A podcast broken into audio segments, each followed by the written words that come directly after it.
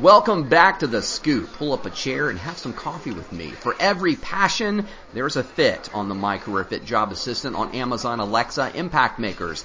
They are a for-profit management and technology consulting firm that is committed to contributing 100% of net profits to the community over the life of the community. Head over to the skill today and just say, tell me about Impact Makers and hear from Chief Executive Louis Broom. Yesterday we reported that it was Thursday when in fact it was not not. It was actually Wednesday. Not enough coffee.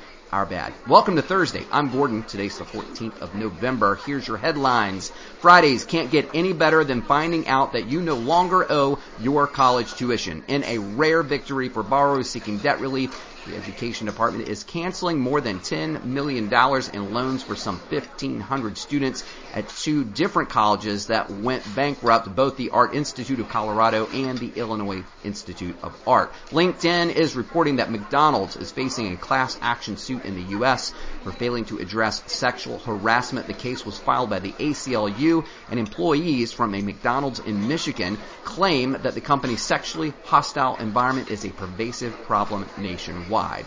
Yesterday, we reported that Google was collecting millions of patient records unbeknownst to patients. The Wall Street Journal is reporting that a federal office is now investigating that news. And in the world of milk, Yes, milk. Dean Foods, the U.S.'s largest milk producer, filed for bankruptcy yesterday in order to secure financing and reorient itself.